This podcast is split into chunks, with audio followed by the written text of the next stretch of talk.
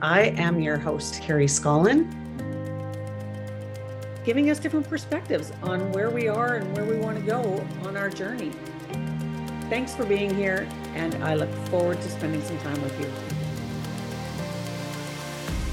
Hello, everyone, and welcome to another episode of the FoundHer Series. I am so excited uh, for our guest speaker we have on today. She's on the screen here. I want to just showcase her book, 1033 An Officer Down Steps Back Up. So it's my honor to have Laurie here. I'm going to say a few things before I introduce her uh, and start our conversation because there was some words that came up as I read the book and reading some of the reviews on Amazon and uh, knowing Laurie uh, for the past probably 12 years there was some words that i just i loved because they really represent um, Laurie in a way that maybe she wouldn't describe herself, or hopefully she does. But if not, I'm going to share some of the words. So these are words that come to mind insightful, resilience, courageous, perseverance, uh, dedication, amazing mother, inspirational. Uh, the word grace comes to mind, determination, role model, professional, vulnerable, relatable, stubborn, and many other words that I could use. Um, and I loved reading the what other people had to say, reading your book, Laurie. Um, it's a pleasure and honor to introduce you, Miss Laurie White. We're going to dive into her story, her journey, her process um, of becoming the RCMP officer and the life in the middle, the life after now that you're retired. So thank you, Laurie, for being here. And um, let's dive in. Thanks for having me, Carrie. I really appreciate uh, you inviting me to be your first guest on this series. I'm very uh, honored and humbled by that. So thank you. Thank you. So, so, you can, yeah, you can go ahead and jump in. I think it, you'll do, you know, more justice sharing your story than me trying to put it into my own words. So I'll let you take it from here, and uh, I'm happy to listen. Sure, I'll I'll give you a little bit of my backstory, and then we can just get into a, a conversation about what matters now. And I joined the RCMP at the age of 25, and I had graduated already twice from university and found myself living at my parents' house again when I was 23. It was not exactly the life I'd envisioned for myself after I'd been to university for five years, but that's where I was. And I was bartending and I was teaching skating and I was a fitness instructor and I was a substitute teacher. And it just was not the life I had envisioned. So when I met somebody in the RCMP, I thought, oh, that seems like maybe something I should consider. I had never considered policing before that. So I joined the RCMP and um, spent six months in Depot, which is in Regina, Saskatchewan.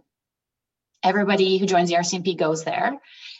And when I was just a few months shy of graduation, I knew that I was going to be sent to British Columbia, but I was from Ontario, so that was already going to be a big step for me. And then I got told when I was standing at attention the day that they were handing out our uh, postings I was standing there at attention and they said, wait, Kitimat. And I thought, where the hell is Kitimat? So as soon as our trip was dismissed, I ran and got a paper map like I did back in 1995. And I went to Vancouver because when you're not from BC, you kind of think Vancouver is BC. And so I started doing concentric circles around Vancouver and moving around, and I could not find Kitimat. And I went north, north, north, and that's where I found Kitimat. so Love I flew it. into Kitimat in uh, March of of 1996 and i i always say it was raining that evening and i feel like it proceeded to rain for the next five years. Um, it's uh, known for its rainfall for sure. But i ended up starting my shift schedule on a schedule of straight nights for 10 months. So in that first year that i was there it was a huge transition obviously. I didn't know anybody. I had no no family with me. I didn't know anyone in the community. I didn't know the job. It was brand new as well. And then this straight night shift thing, it was just a lot. So I really did a lot of self reflection back then, thinking, okay, I don't want to leave. I worked so hard to be here. Depot was extremely challenging and I was very passionate about the work, but the lifestyle was just not what I thought it would be. I wasn't meeting people as much. I wasn't able to get involved in some of the activities that I really like to do.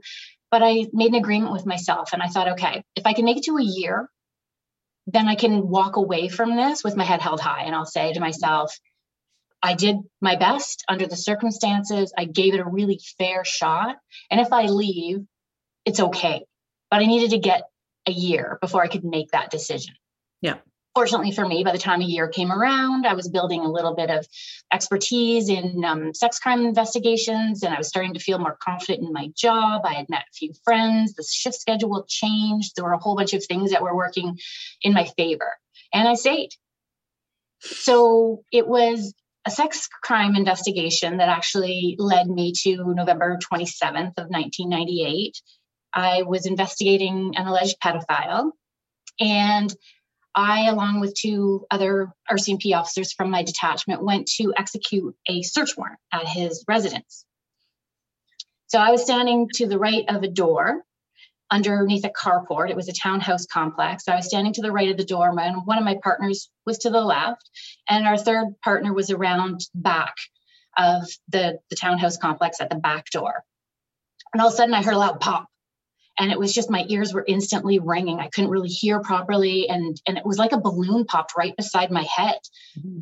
and i was standing there in shock and i see a a black hole in the white door in front of me and i could smell the familiar smell of gunpowder and i could taste the chalky residue in my mouth.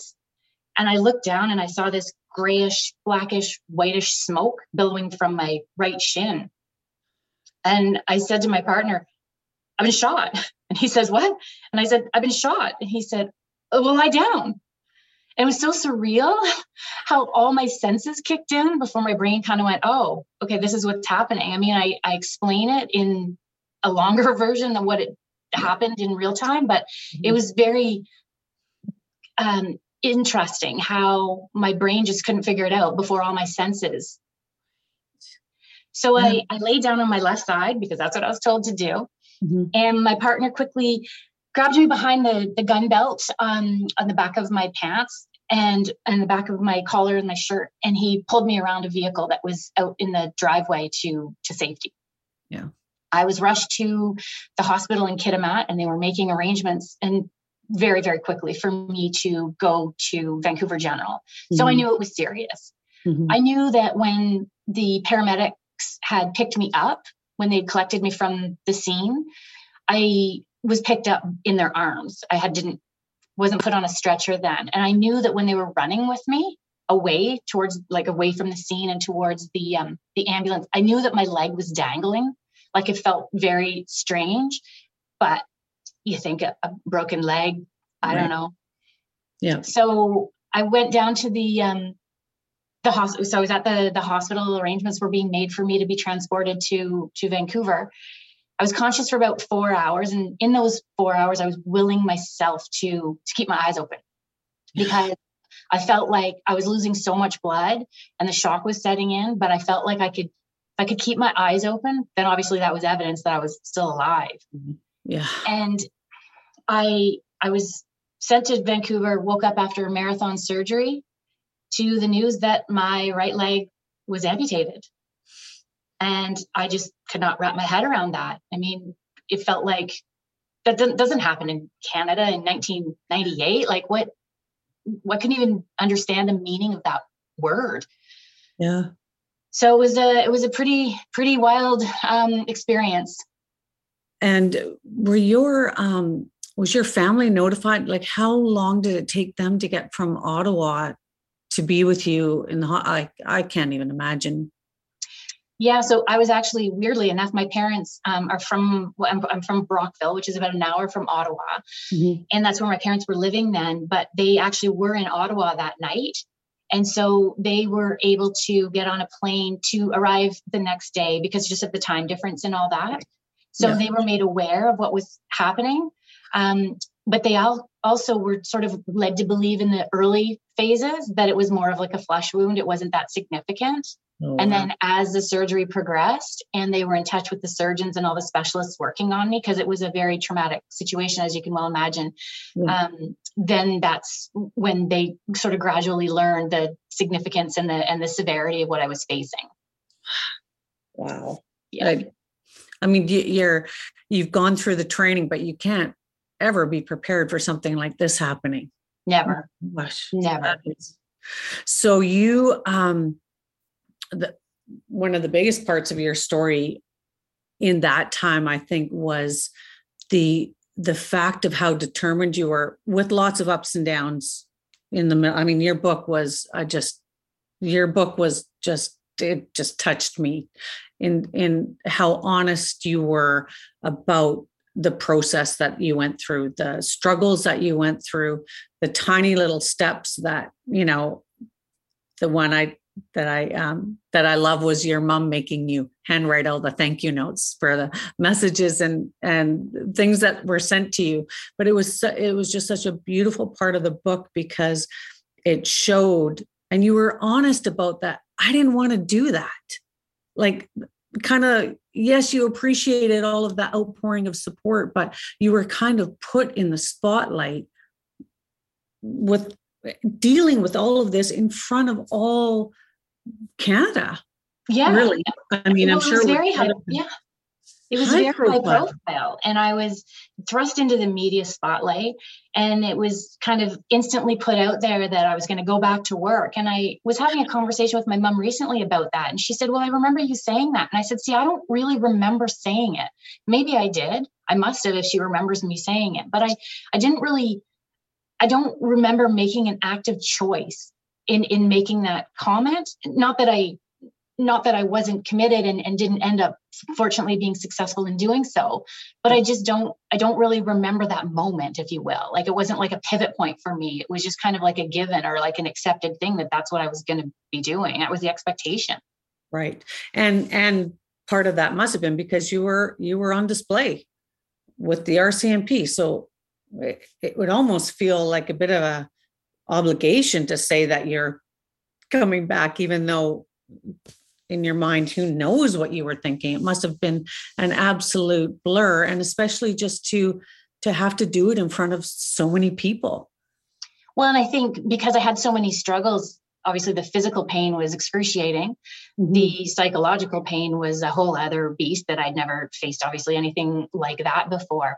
And yeah. so i felt like i was being a little bit of a fraud and mm-hmm. on publicly, I was, oh, she's coming back to work. She's determined. She's going to overcome this, and and look at what a great role model and inspiration she is. But I did not feel that way, and I certainly wasn't behaving like that. I was behaving like a petulant child a lot of the time.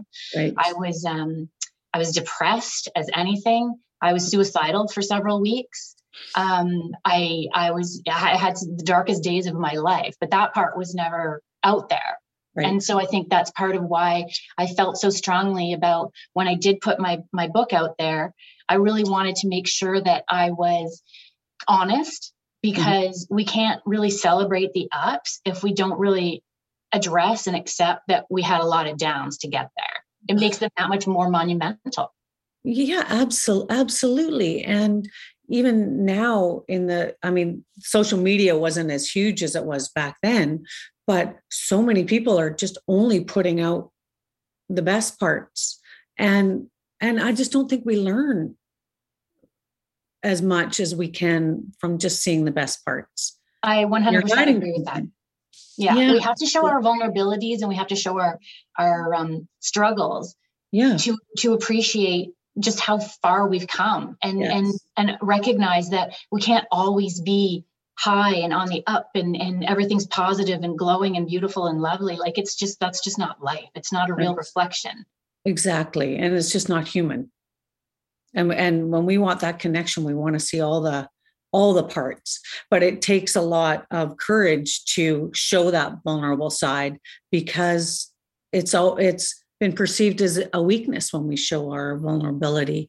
And i'm i'm this is an assumption, so you can correct me for sure. Hmm. But um, you were you were raised in a family of brothers, right? Yeah. So and and strength.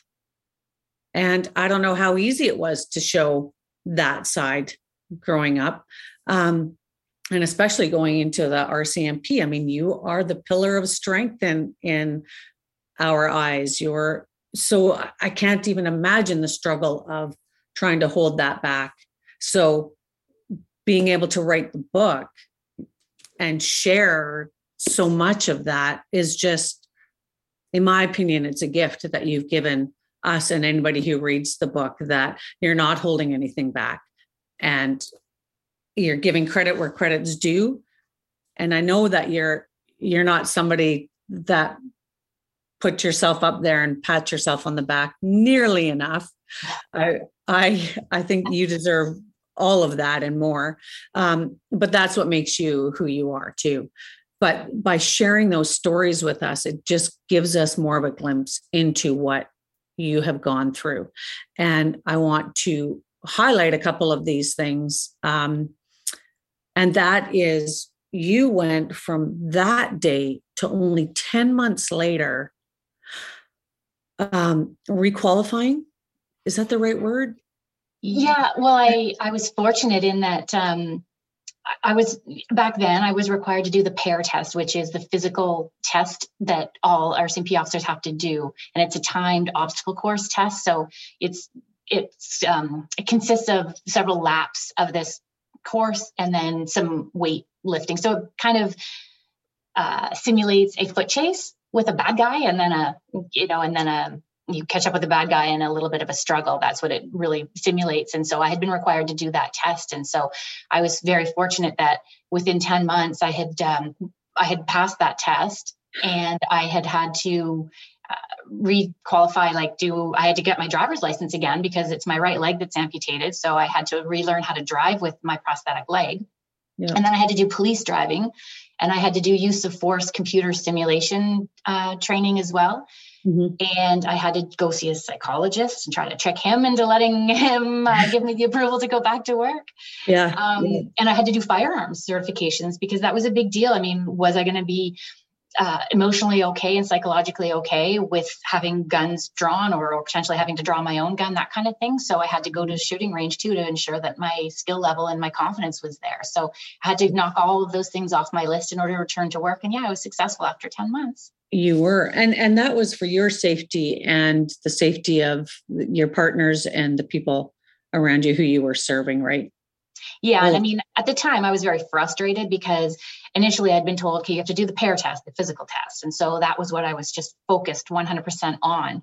And yeah. so when i did that then all of a sudden it was oh well we want you to do this and the other thing and so these four other things and they were all time consuming i was very frustrated. So for me at the time because i was very defensive and um, i felt like um, i felt like they were trying to make me fail.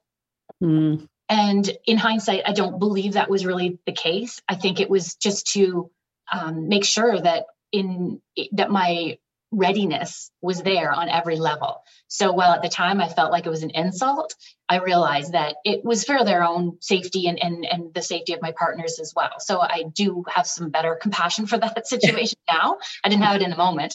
yes. Okay. Well, I know that we're we're already we only have 10 minutes left. So we have not even covered half the stuff. So um so going from from that, so you you were obviously given the green light to go back in. You served, you got married, had two children, two kids, two kids, and then that marriage didn't ended quickly. Ended quickly right with all the with everything. I mean you you say that in in the book that it wasn't the strongest going in. And then you know and the public part i think my gosh, on display again, right? Your your wedding pictures were shown on on the news. I mean, everybody was just so was rooting for you, cheering for you. I know my parents watched, they remember you on there, and everybody was just they just fell in love with you. I think that I think I think that that's really what you did for a lot of people, and everybody wanted to see you um, succeeds not even the right word because because that's a word that means so many different things to people but you were you were being rooted for Yeah, I think is the sense that I got. I had a ton of support. You did. Um, and I'm and I'm glad that you felt that. And I'm glad your mom made you write the handwritten thank you. oh, great. Now she's gonna be on here and saying, see, told you so. My mom would have been doing exactly the same thing. So I think that's why that one touched me a little bit too.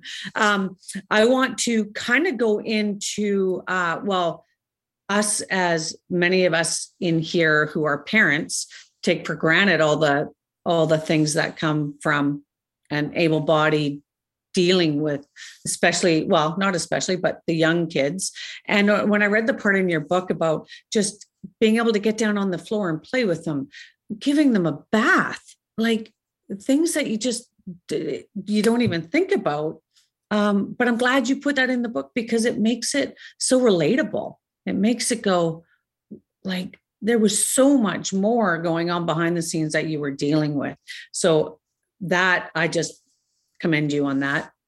Thank you. Well. I think it's important because it's, it's kind of back to what we just talked about is the way that you present yourself is one way and people only see you as being you know mostly able-bodied but behind closed doors there are a lot of struggles. And so i'm not alone in that. Everybody's got their own issues. It's just those were some of mine. And so i wanted to really express how much thought went into all of those sort of mundane daily tasks because we often take so much for granted that we don't really think about um, some of the other challenges that people may face. So those were just mine. Everyone's got them. Yes, and, and in different, you're right, in different ways. Uh, the other thing that I I would love to talk to you a little bit about. Oh my gosh, we need like five hours on here, Laurie. Um, I'm retired every day Saturday. I can stay on. this might be a part two guest as well, so we can finish up. But um, I know that uh, anybody that's followed me, I talk a lot about a forgiveness piece, and that you've really opened my eyes to. We can say all those words, and everybody has different ways of of dealing with traumatic events. Um, but you opened my eyes to the fact that forgiveness isn't necessary for everybody to move on and you you um if you don't have forgiveness you can't live a life of and and you've really opened my eyes to the fact that you you like the word or resonate with the word acceptance more. And that is that is to me as freeing as forgiveness because that in your mind accepting what has happened to move forward is just it's huge. And and the word forgiveness doesn't need to be in there. I, th- I think maybe part of it's my catholic upbringing and that sort of catholic guilt if you will. Um, and I, I did feel guilty because in those early days people were giving me all kinds of inspirational books and religious materials and motivational quotes and stuff and, and i just didn't want any of that. It was just too soon. I just was not there. And then over time, when you start doing more reading and trying to figure out ways forward and paths to healing and that kind of thing, I would read all that stuff about have to forgive, you're going to be a lesser version of yourself. And I just, it made me feel less than. And it's yeah. back to what you're all about, which is always feeling like you're not enough. But uh, it was just like another message to me that made me feel like I was I was small. And then I and I thought, I'm not small everyone's path forward doesn't you don't have to fall in line with what everybody else does in order to find you know success and joy and happiness yeah. um, for for me it wasn't about forgiveness in that in that word that just yeah. wasn't that's not what i feel in my experience in this situation yeah. and so i felt like i had to get around that somehow and address the fact that uh, i'm not if i can't arrive in that place it doesn't mean that i'm not evolved it just means that my path's different Yes. I, I yeah, that that that meant a lot to me because it opened up another part for me to to see that because I was under that impression that forgiveness was the only way that I was going to feel complete, feel whole, feel like I was enough. And then talking to you about that is acceptance is is beautiful. And and that feeling can come from acceptance as well. So yeah, maybe I it's just semantics, but yeah, it, it, and it's just word. However, exactly, but however we phrase it for ourselves is what we need to um, find comfort. That's where we need to find yeah. comfort. And and one process for one person doesn't necessarily mean that that is what's going to work for you. There's so, no one right way. there's no one right way exactly and you've got to do what you feel is works for you like yeah so so i really appreciate you saying that because i am um wanting to share things to help other women in and and men for that matter um in dealing with and finding things that'll work for them on their finding path. peace, however that is. Finding peace, finding peace, finding freedom, find and and letting go of all those expectations uh, that society puts on us and other people put on us. And when we can step back from that and just um, come from a place where we want to come from, that's all that matters. And and nothing else that anybody says um, has to affect us that way. So so, anyways, yeah, I wanted to thank you for that. I also wanted to, I, I know we don't have much time, but your, um, you started or you seem to have always been in the role of service of helping others. So I believe that what you're doing with writing this book and going out on, I would call it a book tour, that I love, and you're speaking. You're speaking to many different organizations, not just um, RCMP.